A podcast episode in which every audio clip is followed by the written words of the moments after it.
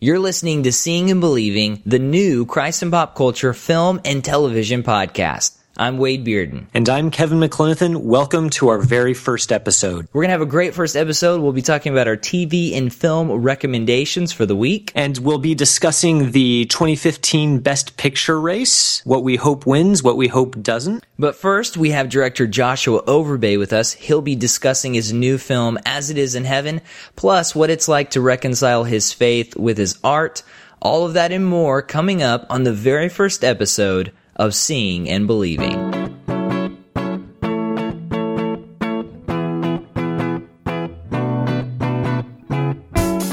You're listening to Seeing and Believing, and we have a very special first guest today. Joshua Overbay is a uh, director and producer. He recently released his new film, As It Is in Heaven. Joshua, thank you so much for joining us. Yeah, thanks for having me. Uh, we are we're excited to have you on. This is it, man. I feel like like having you on as our first guest on our first episode, it'll only go downhill after this. So we appreciate you.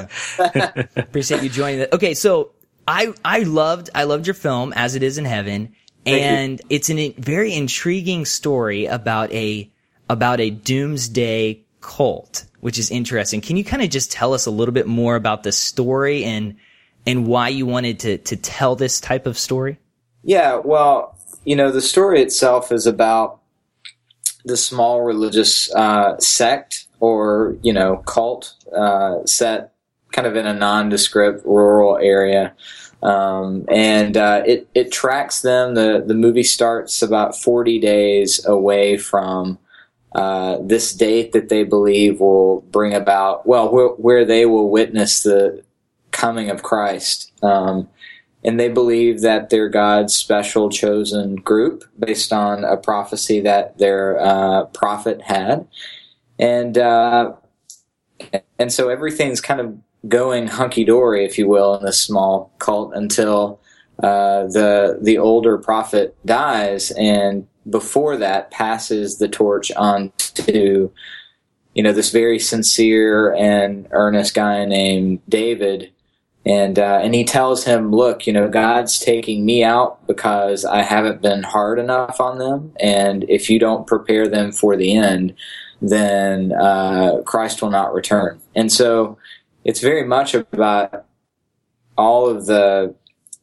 you know, tracking all the madness and chaos that ensues as a result of someone doing what he firmly believes to be uh, the right thing.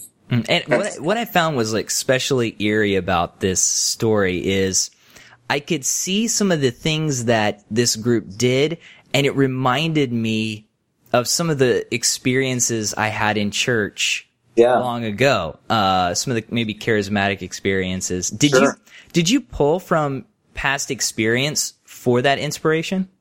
Yeah, you know, I was. Um, my grandfather was a fundamentalist Bible Belt fire and brimstone preacher.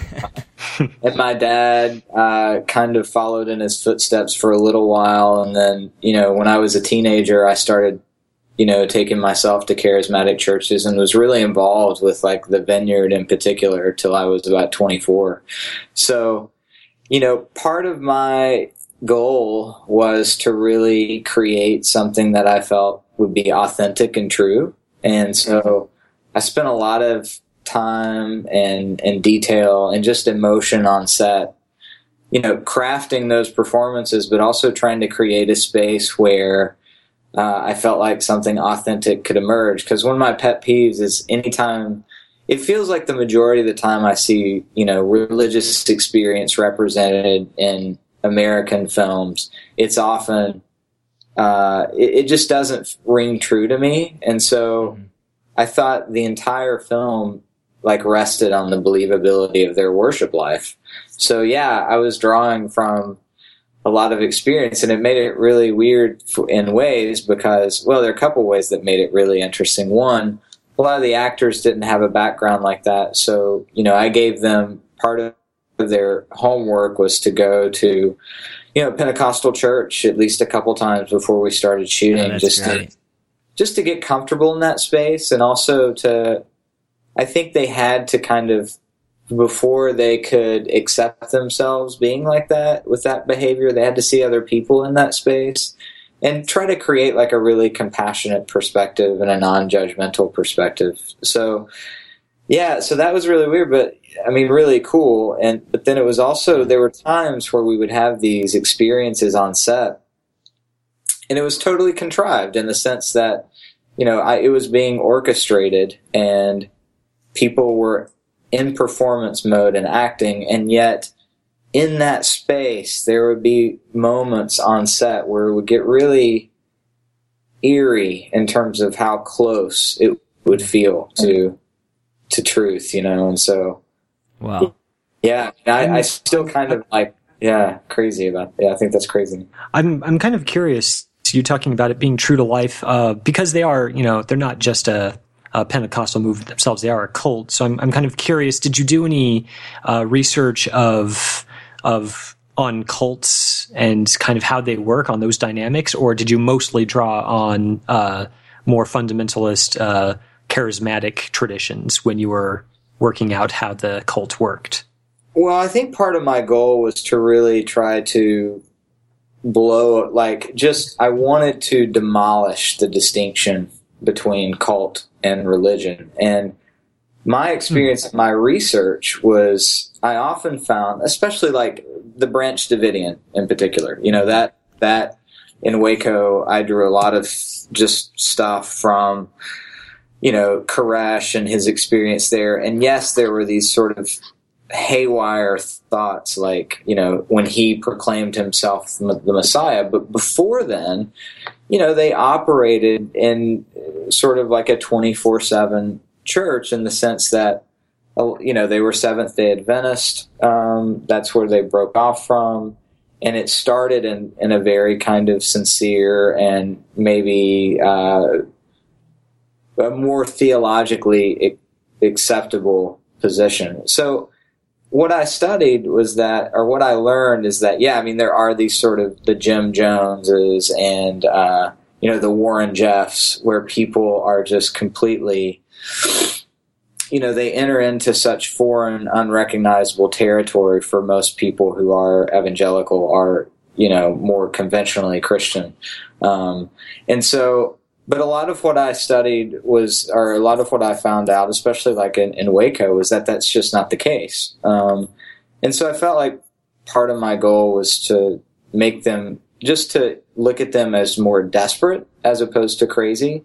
And so I think a way that I tried to execute that was by making them more similar to what you would encounter in, say, a Pentecostal charismatic church than, say, you know, what you might think would happen on a cult, like the way Martha, Marcy, May, Marlene portrays a cult. You know, I wanted this to mm-hmm. be much more like in line with people's experience. Because I think ultimately the goal of the piece was to get people to ask themselves about the nature of belief and how it functions in their own lives. So I had to try to create that. I want. I kept aiming, you know, and trying to create that close proximity. I guess. And you kind of hit on just like pushing kind of these these religious themes, but yet if you look at this film, this is not what someone would describe a quote unquote faith based film or Christian film. And there, I think there's trouble with those definitions. How right. are you trying to make something that was that was different, but also spoke to faith and and religion? Well, you know, I really was. I guess like I went. I got my MFA at Regent University, which is you know a a Christian university mm-hmm. with kind of Pentecostal roots, and there was a there were a couple professors there who really because I never have, and I still don't have any intention of being like a, a faith based filmmaker because of the connotations, and also just because of the. I think maybe they, and I don't want to be unfair, but just my experience has been that they start from maybe a different point than I do, mm-hmm. and so what I discovered, like in grad school was that there are a lot of other filmmakers who, you know, like Bergman or Tarkovsky or Dreyer, often Scandinavian or Russian, but even um, someone like uh, Robert Duvall when he made The Apostle or Higher Ground. Like I thought, I always believed that there was a way to make religion and faith the subject without um, it becoming maybe an agenda. Like I, I felt I was more interested in how an examination of faith could reveal something about the human condition as opposed to using it as a means to proselytize. So I think that was the big distinction is I, I kept thinking of myself as, I mean, I knew I wasn't a documentarian, but I was like, how would a documentarian capture this? Yes, it's mm-hmm. completely fictional and I'm creating it. But once I put that lens on, like, I think a documentary would try to be sympathetic and would try to be honest and objective and wouldn't try to push a certain theme uh, on the viewer, like pro faith or anti faith. So, and, and plus, you know, at the time, I, I mean, I was going through a, a you know, I was having a lot of questions and doubt and it about my faith, and it really kind of emerged from that. You know. Yeah, it's it's interesting that you bring up how you were really going for a low key f- feeling with "As It Is in Heaven." That was one of the things actually that I very much appreciated about it was.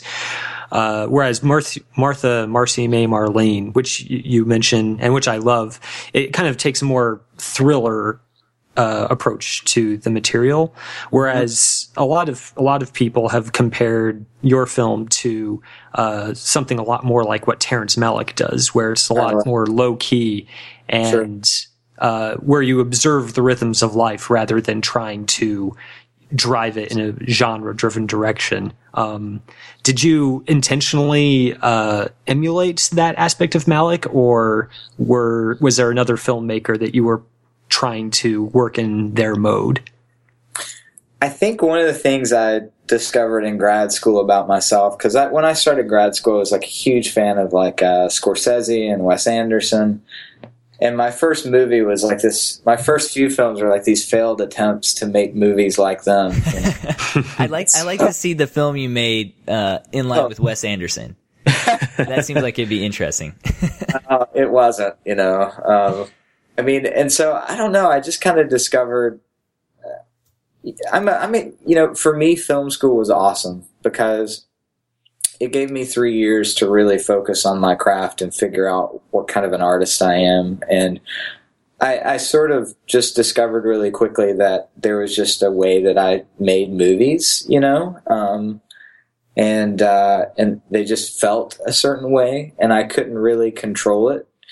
And so I knew when I knew that by not putting myself in really strict genre territory, it would give me the freedom to really do that. And also knew that for a micro budget piece, if I needed this to really help, you know, promote myself as a director and, and put my work out there, then it needed to be, you know, very true to me. So by not going genre, you know, because there are other people who are like, dude, you totally have to make a horror film next because there are elements in there that are really unnerving. And that was never my intention. I was just like, oh, you know, this feels right. And this is the, yeah, it's like, you know, and, and I think there are certain, I mean, I think you can't help that, but, you know, see it the way that you see it and feel it the way that you feel it. And I was lucky enough to have producers and people who let me do that. Um, and I guess that's one of the nice things about micro budget filmmaking is the stakes are really low.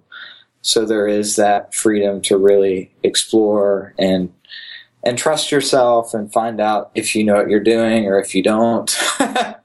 so yeah, in in the film it it definitely has that that horror feel in some instances and I won't give it away but the the baby storyline. Oh yeah. And my yeah. I have a I have a one year old son, and that just it tore me up, and it reminded me of of Under the Skin, and there's a similar. Oh, type, you know, uh, scene in some ways. And, um, and so, yeah, that, I could, I could definitely see that. There are a lot of, um, Christian artists out there who, they want to do what you're doing. They want to create art that will will kind of push people to assess their faith and, and their doubts. And what advice would you give to them um, between balancing the message and the themes and the story? Well, I mean, a lot of this stuff, you know, because I I teach at LSU currently, but I taught at Asbury University for four years, and this was a it's a big question, you know, that we spoke openly about, and and I think a tendency I see with a lot of younger filmmakers who are Christians um, is is I, is I feel like they kind of see it as being that there's like two roads and they have to go down one or the other. So it's like either you're going to make you know kind of family friendly fare or you're going to make um, explicitly faith based stuff, which mm. you know puts you into a specific category and also you know, I mean, the expectations of faith-based viewers are just as strict as, say, you know, horror film, uh, mm-hmm. you know, horror conventions. And I've I've seen the really dark side of that, where I've had a lot of friends who were making their movies and ended up getting a Christian distributor. And it was like, well, you got to cut this scene because the scene's at a bar and someone is going to be offended by the bar. all this other stuff, you know. And I'm like, so my students, what what I what I encountered is a lot of them were like, oh, I hate faith based films. I don't want to do that. Therefore, I can't talk about God and I can't talk about faith. Hmm.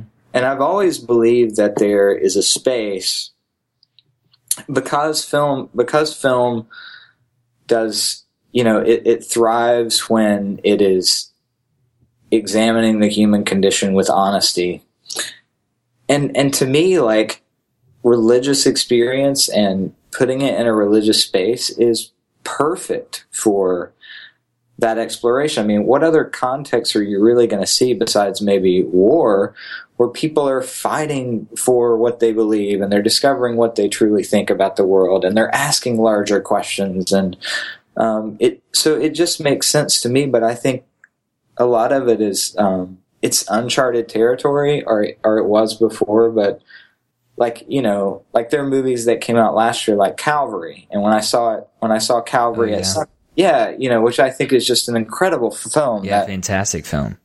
that really does a lot of this stuff. And when i i went to the i went to the film and talked and there was a q&a with the filmmaker and i asked him i was like um you know what inspired you? And he was like well i really felt like there were these films from you know, the 50s and 60s and 40s from Dreyer, Bresson, Bergman, and Tarkovsky. And suddenly there was this space back then where religion could be openly discussed and not hmm.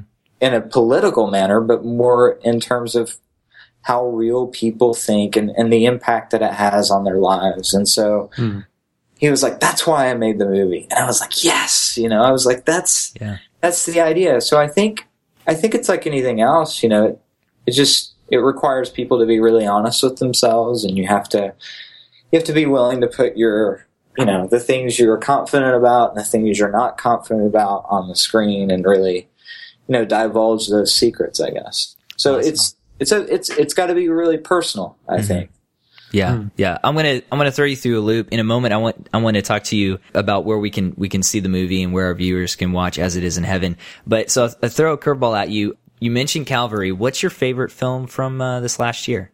Gosh, it's I feel like such a cliche by saying this, but movies that have moved me the most. Well, like I have a my I, I think my top five, and I haven't landed on where's. I, I really loved, you know, um, I'm a big fan of you know like Whiplash and Calvary and uh, The Overnighters, which is this. Oh a, yeah, fantastic a, documentary. A documentary that just ripped me apart, you know. And again, it's in the same space where you have a minister very much trying to live out uh, what he thinks is, uh, you know, Christ's calling, but also grappling with his own demons, and those become public and I, I just thought it was so beautiful. And then, you know, I can't but like boyhood, you know, oh, moved, yeah. moved me to tears. And yeah. when I, and when I left Birdman, I was like, why am I making film? You know, am I in it my reasons? I was questioning my motives, you know, and my sense of how much of identity I put into those things. So it's tough, man. I'm like, ah, Birdman, boyhood, Birdman, boyhood. And it's funny because every year I never align with what the common consensus is. And then this year right. I feel like I really am. And so I'm like, I don't know. I don't care. I mean, it's what I think. But yeah, yeah. those movies, I think those five in particular had a pretty significant impact on me. So that's how, you know, I always assess like uh, a film's value based on, you know, how long did it sit with me? What did it make me think about? Yeah. Well, thanks so much for coming on, Joshua. Tell us where we can watch as it is in heaven and stay up to date on on your future work. Oh yeah. Um, So you can go to uh, as it is in heaven, the movie.com Okay. or find us on Facebook. Uh, just, uh, you know, there's a pretty big movie page as it is in heaven. We are, the movie is available on iTunes, Amazon, uh, you know, Vudu. It's on, um, most, most cable video and demand outlets. So, uh, it's definitely out there, um, to be, uh, to be viewed. Awesome. Joshua, thank you so much for, for coming on. We really appreciate you taking the time to join us. And if our viewers, our listeners have not been able to watch As It Is in Heaven, I would encourage you to do that. Josh, thanks again. We appreciate it. Yeah, thanks a lot, Josh. Yeah. Thanks so much for having me. We'll be back on Seeing and Believing. We're going to be talking about the Oscars as well as some film and television recommendations for the week.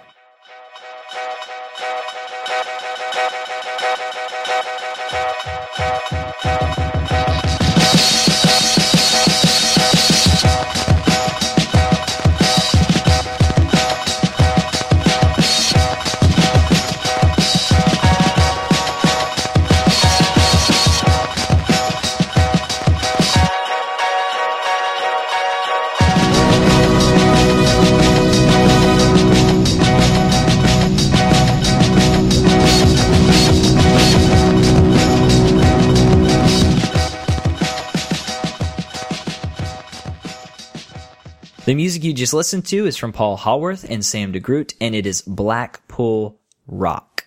You know, Kevin, I'm really pumped about the very first episode, but we need some help from our viewers. Yeah, that's that's right, Wade. Um, the lifeblood of our show uh, to our listeners is for you to subscribe and review us on iTunes. Uh, what we were talking about at the beginning of the podcast about us not getting canceled and going on forever, uh, you you can help us do that. Uh, all you need to do is go on to where you find the podcast on iTunes. You can just search for "Seeing and Believing" or "Christ and Pop Culture." It'll pop up either way. Uh, we need you to subscribe, and then if you could also rate and review us, that's a huge help for us. Five star reviews help us get noticed, help us get more listeners, and everything is more fun when there are more people involved. So help us out and give us a rating. Yes, we would love a, a review. And here's what we're doing. Here's what we're doing, Kevin. We want to entice the listeners to give us a review. So we're going to take all the reviews that we receive between episode one and episode two. Okay. We'll call this episode Phantom Menace. And, and it, We call this one a new hope. A New- Please, let's, okay, let's a New stick Hope, with quality. and then between A New Hope and Empire Strikes Back, we're going to take all all the reviews that we receive on iTunes, and we're going to put all those people's names uh, into a hat or a bucket or a just whatever we have, and we're going to pull out one, and whoever's name we pull out, we're going to have you contact us, and we're going to send you an autographed, inspirational picture of a celebrity. Now, here's the thing, Kevin. This is not an autograph from the celebrity on the picture. No, it's not. It isn't. It's not. It is an autograph from us with an inspirational message thanking you for subscribing and rating Seeing and Believing. We don't know which celebrity we're going to send you, but it will be some sort of celebrity. Uh, it could be Forest Whitaker. Uh, I'm not sure. So make sure you, you review us on iTunes and we're going to pull the name out of the hat and we will announce your username. We won't read the review in case it's bad, but, uh, But it, it won't be bad. It'll, they're all, they'll all be positive. they'll all be, po- it'll be like, it'll be like boyhood on Rotten Tomatoes. It'll just Yeah. be, it'll be great. And make sure you do it. And also, Kevin, they can email us. Yeah, that's right. Uh, if you want to interact with us at all, if you want to comment on the show you just heard, or you want to send us some comments or recommendations for topics you'd like to see covered on the next episode, you can email us at seeing and believing, C-A-P-C, at gmail.com. Uh, we are happy to get email. It makes us there's literally nothing that makes me happier than to see email on that account. Um, Yes. so yeah, yeah. And Wade too. I'm assuming that makes, that there's nothing. No, I I, know you. I love email. And even if you sign us up for a for spam email, I'll still love to receive it. So make sure to email us. Also, we want to talk a, a minute about CAPC, Christ and Pop Culture memberships. One of the things that keeps us afloat and allows us to do podcasts like this are Christ and Pop Culture members. And for $5 a month, Kevin, only five, what can you buy for $5?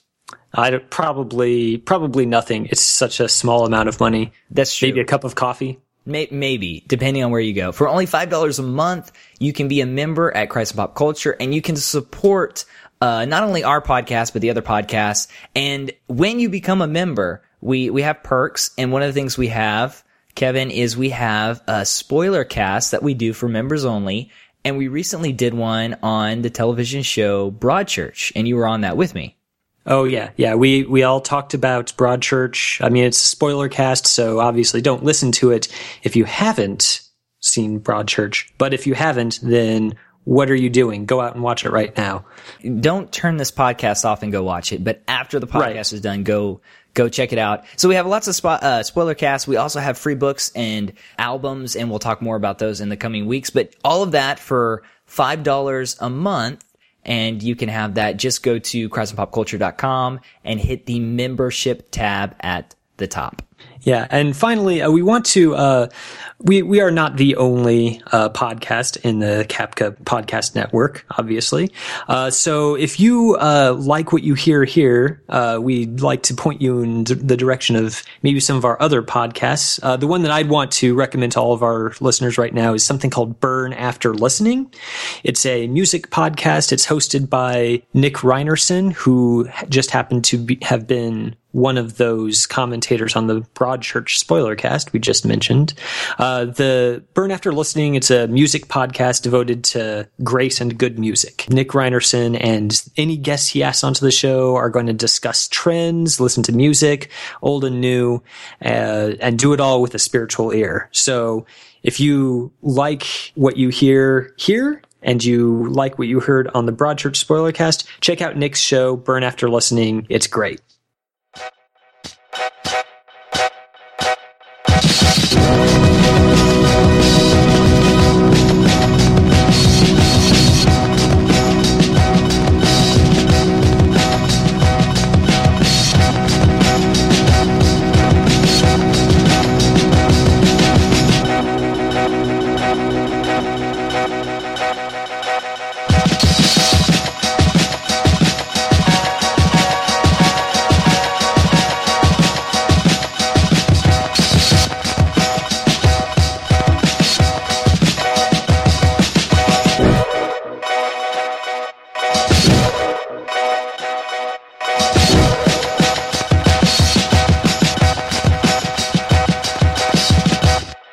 Welcome back to the second half of our show. Uh, this is the part of the show where, as promised, we are going to talk about the 2015 Oscars, uh, which are going to be coming up in uh, in a few days, actually, as- of the airing of this podcast. Um, so the basic idea is we're going to just kind of talk about the best picture nominees, run through a few of the categories, share what we think. Uh, Wade, do you have a particular favorite in the best picture race this year? Okay, so I feel like I haven't seen Birdman, so I have to I have to make sure I say that first. I haven't seen Birdman. It could just it could just blow me away. But it feels odd this year because I feel like my my favorite movie of the year might just win. And as I, we were talking to Joshua and he was saying it, a little cliche. It is cliche, but I'm I'm I'm for Boyhood. I'm team Boyhood. um and and we did a we did a spoiler cast about this uh, when it first came out. But the, the film is, it's, it's more than just like a gimmick, I feel like. It could have been that, but it's, it's kind of this beautiful story of a, of a family and the fact that all these small moments create what we call life or, or boyhood. And so that really hit me. I think for, for me, out of all the films I've seen this year, I was hit most hard by Boyhood. Did did you like it, Kevin? Were you like a big fan? I, I did like Boyhood. I wasn't, I mean, Uh oh. with Boyhood, well, here's the thing. With Boyhood, Boyhood is a sort of, uh, like art house movie juggernaut that really, you know, the praise for it was so rapturous that anyone who's not rapturous about it sounds like they're saying they don't like it because it, but Yeah. That's not actually the case. Like I, I really like Boyhood. I put it at number eight on my top ten list. Okay, so that's not, I mean that's not bad. Um, Yeah, yeah, no, I, I really liked it. I um, it didn't crack the top five mostly because I mean, if it if it has a flaw for me, it's that the central character is also the least interesting character in my opinion. I don't think that Mason Mason is not the the most interesting person in that movie. The most interesting person is probably his mom. Yeah, I would I would say that. But at the same time, if you're going for a movie, a story that's like, hey, the uninteresting parts of life, like that's life, it kind of mm-hmm. it almost works into that. Oh, absolutely. Um, yeah. But I no, I can I can it's hard because that that argument could be made, but then the opposite could be made. Well, like, oh yeah, it's supposed to be uninteresting.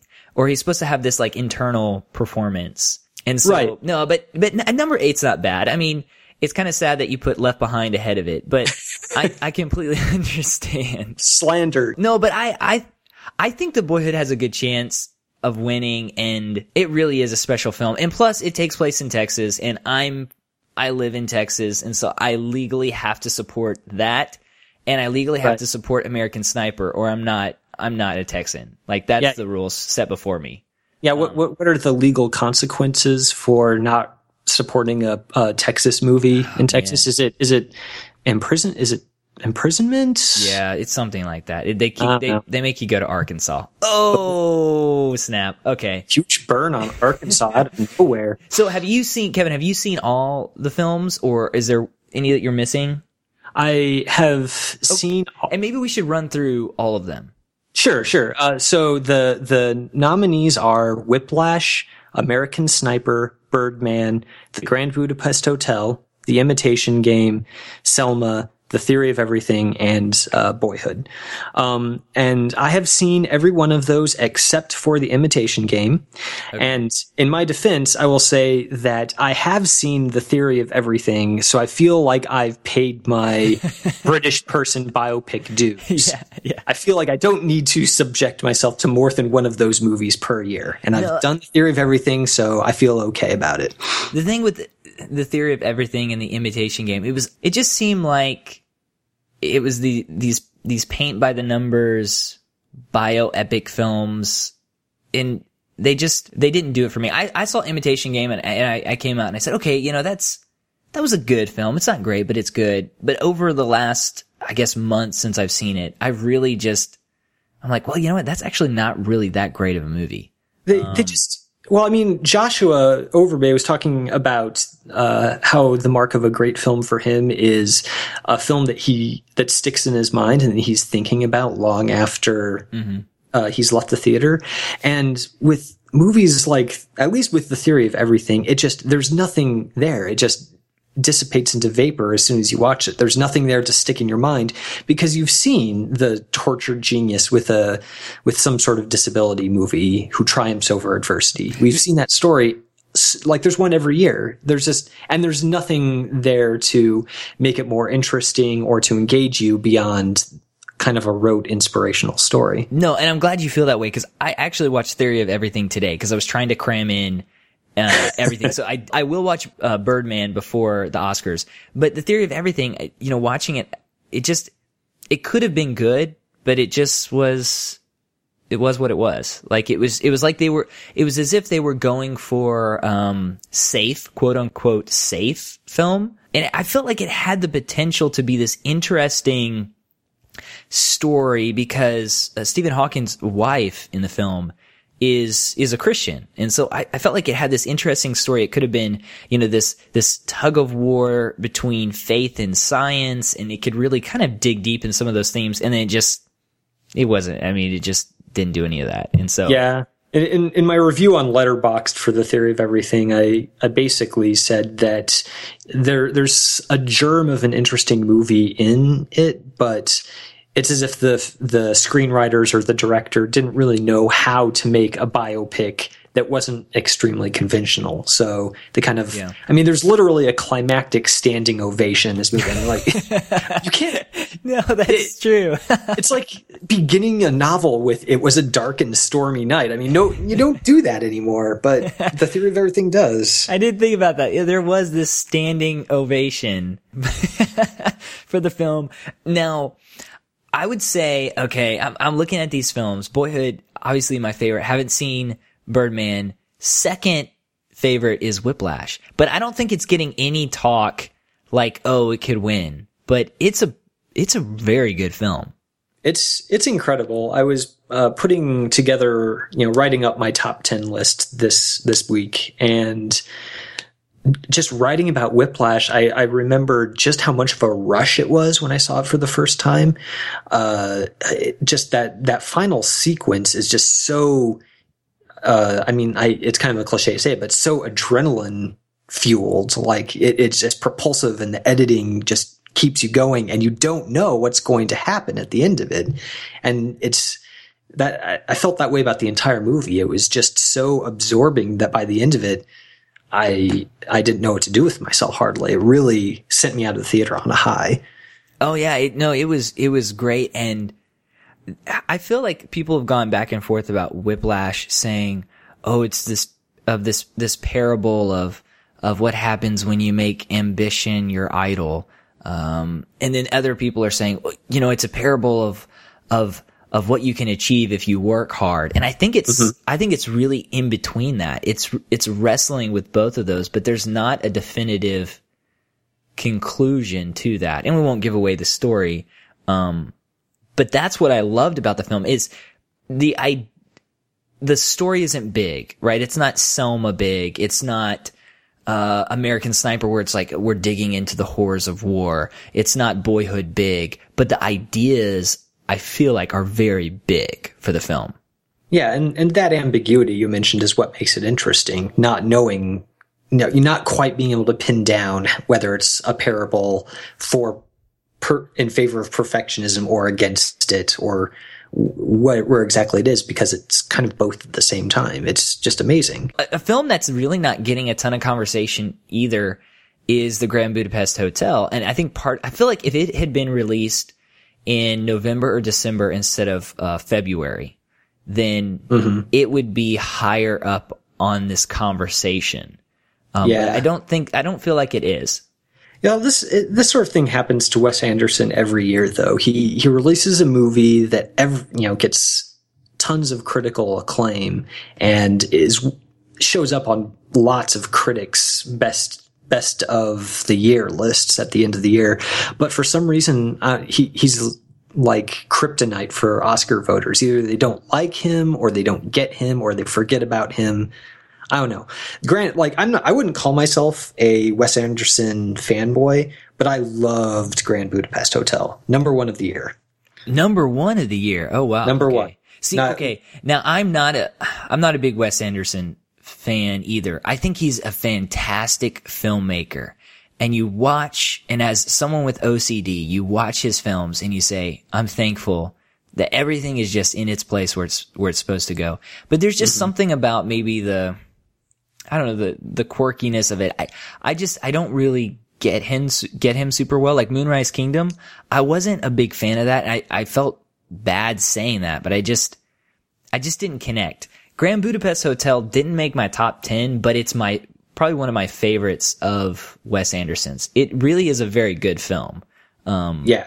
But I, yeah, I kind of do struggle with not really getting him, but I think he's a great filmmaker.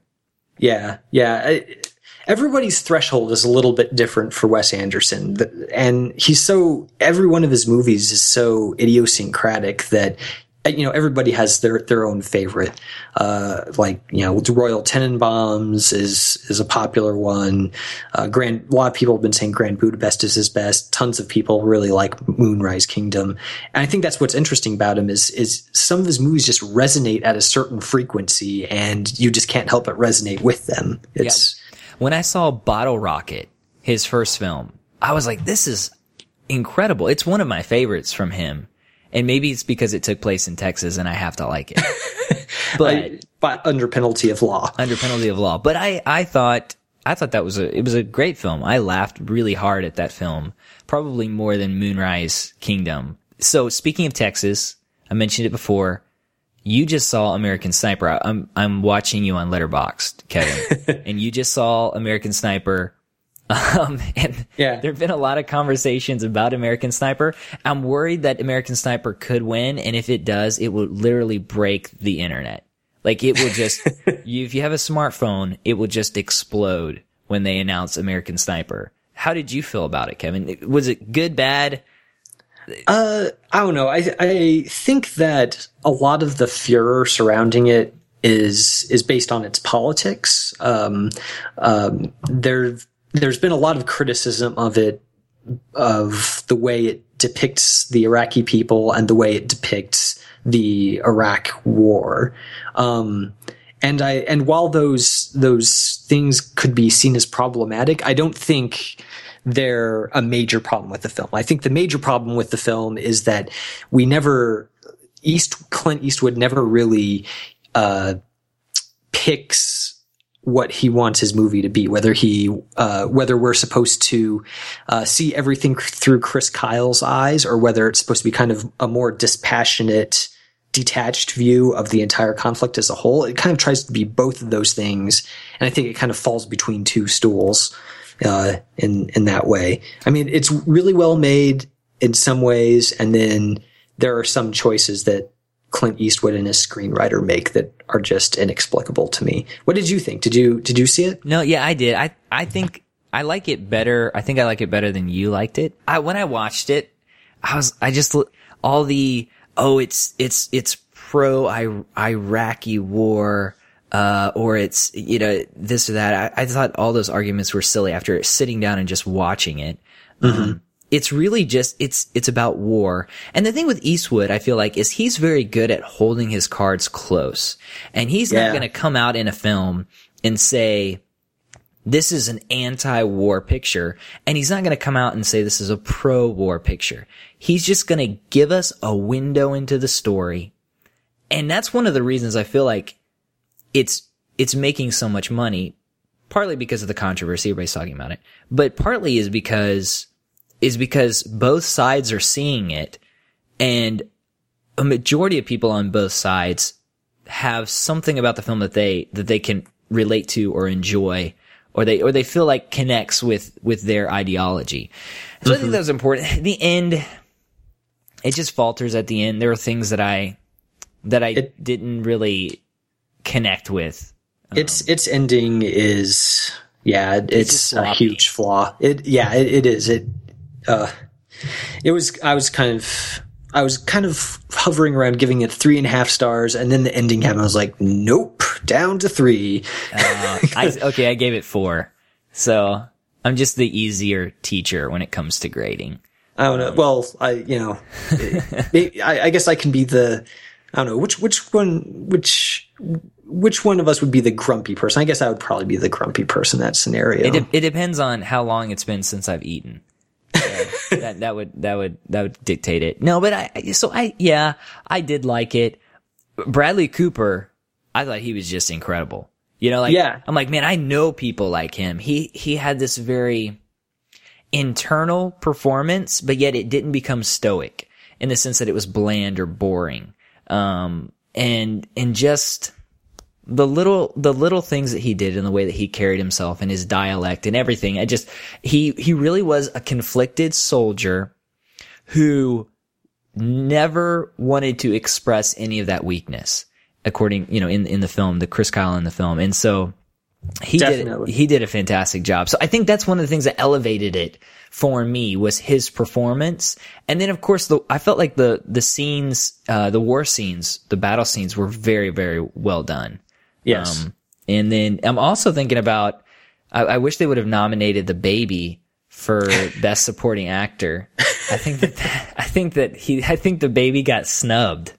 Um, yeah, you, you you think so? I I mean, the baby. I think at one point they the the fake baby did like kind of move its arm. I, I don't know if that was special effects or if that was Bradley Cooper moving its arm forward, but it did move its arm. I was like, that looks very realistic. That arm.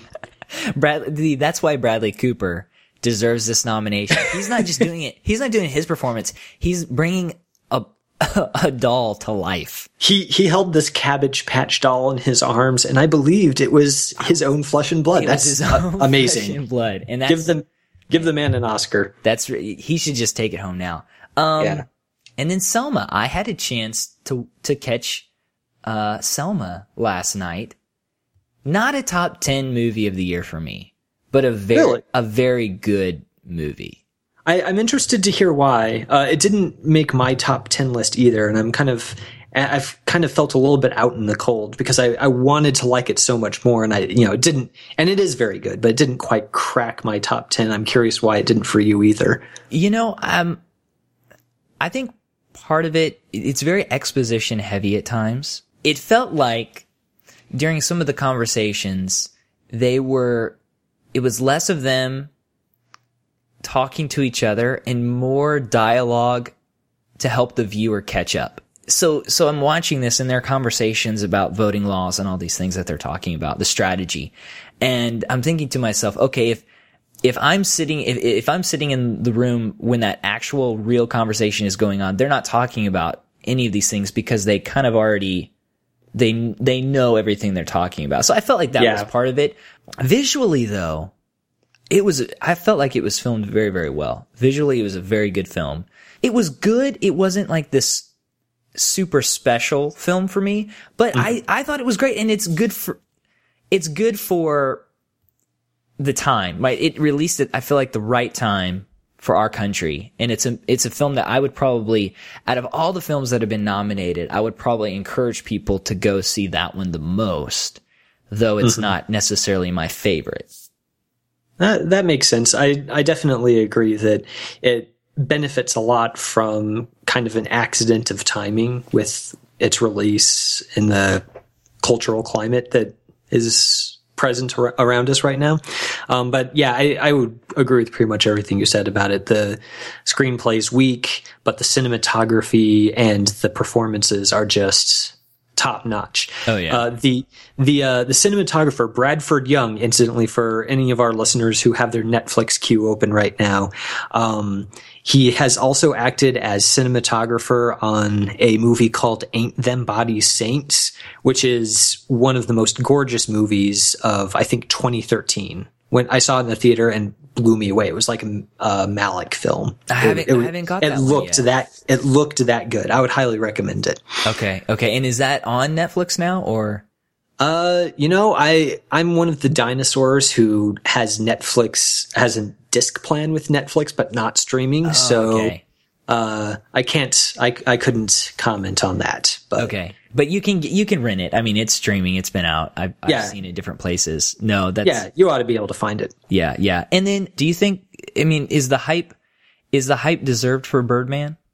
I don't think so. I probably would not even put it in my top 20. It was fine for I mean, it has some really great strengths, Michael Keaton's performance and the the kind of the single take conceit that has going where the entire movie is filmed like it looks it's like it's been done in a single take works very well. I don't think it's hard to tell how seriously we're meant to take Michael Keaton's struggling artist or struggling actor in the film, and I think that's a little bit of a weakness. I'm I'm I'm not sure whether the movie wants us to think he is kind of ridiculous or to think he's a visionary artist because it kind of hints at both of those readings. And I don't know if you knew this or not, but it's a play on him being Batman. Not a lot of people got No, that. what?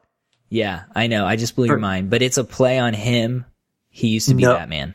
my my mind is that is amazing. I should have read the production notes before. Um, Yeah, you, sh- you should have. Real quick, let's just go through actor in a leading role. uh, for me, it would come down to Michael Keaton or Bradley Cooper. Um, my I, I probably would give give the edge to Michael Keaton and Birdman because it is a really great performance, even if I didn't care as much for the film. Gotcha. And would- as you were saying, Bradley Cooper's amazing. Yeah, I would say Bradley Cooper, and then um, let's do let's do actress in a leading role before we finish this up. I really love uh, Marion. Um, Marion Cotillard, yeah. okay, I love her in Two Days, One Night, and and in The Immigrant. I I'm hoping I'm pulling for her. Yeah, I would agree with you. It, it really it should be a, a dual nomination for those two roles because she's so amazing.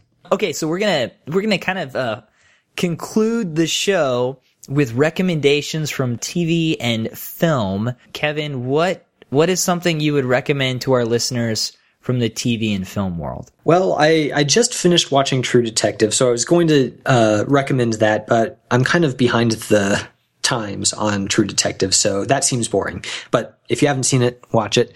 Uh, my recommendation would be a movie from uh, Don Hertzfeldt called Everything Will Be Okay.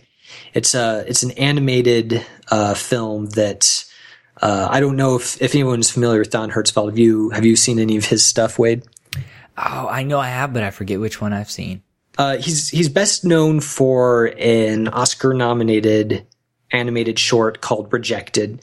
Uh, okay. He's uh, his style is is basically stick figures. It's very simple and stripped okay. down, um, but he incorporates them into, into these amazing, innovative animated sequences that use uh, three dimensional. it's it's really hard to, to, describe. You have to see his films to believe them, but. Um, Everything Will Be Okay is kind of a triptych film that he stitched together out of three short films that all follow a protagonist stick figure named Bill, who is diagnosed with a terminal illness and kind of lives through that experience and hallucinates and discovers the meaning of life and visits space. Um, you so it kind me. of, you have me it, in kind space. Of, it's, it's amazing. And like I say, it needs to be seen to be believed. But Everything Will Be Okay by Don Hertzfeldt would be my recommendation to our listeners this week. You know what's wild is that's, that was the one I, I had picked to recommend. No, I'm just joking. Um, so I was, uh, I was going to recommend, uh, Gilmore Girls. My wife and I have just started that. And, um, and that Rory is crazy, but I, I will, I will recommend something else. There's a new film on Netflix. It's called Frank and it is about a struggling musician who joins this uh, odd kind of experimental pop band, and it's led by Michael Fassbender. But here's the interesting part: uh, he only wears a paper crochet head um, for most of the film, and it, it's it sounds odd, and it is an odd film, but it's it's delightful. It's funny. It speaks to to success and to fame and what it means to be an artist and community and it's a very, very good film. And so if you have Netflix, it's on the instant queue. Frank, check it out. Michael Fassbender is just, I mean, he's great. He has the paper crochet head on, but yet he's a better actor, um, Wait. than most. So, so it, it, the head is it is it crocheted or is it paper mache? Oh, sorry, I'm not pa- sure. Paper mache. Okay, I yeah. wasn't sure if you know he was like wearing a head made out of yarn no, or something. No, that was no, no. I was just yeah, no, mache. Oh, th- no, no. I am sorry for not for for not going with the obvious choice, which would would have been paper mache. Because yes. a, a, yarn head would just be ridiculous. Yeah, that would have been made it interesting. No, so yeah, no, no. So it's a, it's a, it's a good film. So check it out. And that's our recommendation picks for the week. Kevin, it's been a good first episode. We've got, we've got some great stuff planned for episode two. So make sure that you subscribe to the podcast and give us a review. Thank you for listening to Seeing and Believing. We'll talk to you next week. You have been listening to Seeing and Believing, an official production of the Christ and Pop Culture Podcast Network. Please rate and review the show in iTunes and check out our other shows at christandpopculture.com slash network. Theme music by Alexander Osborne and Lindsay Miz, used under Creative Commons License 3.0.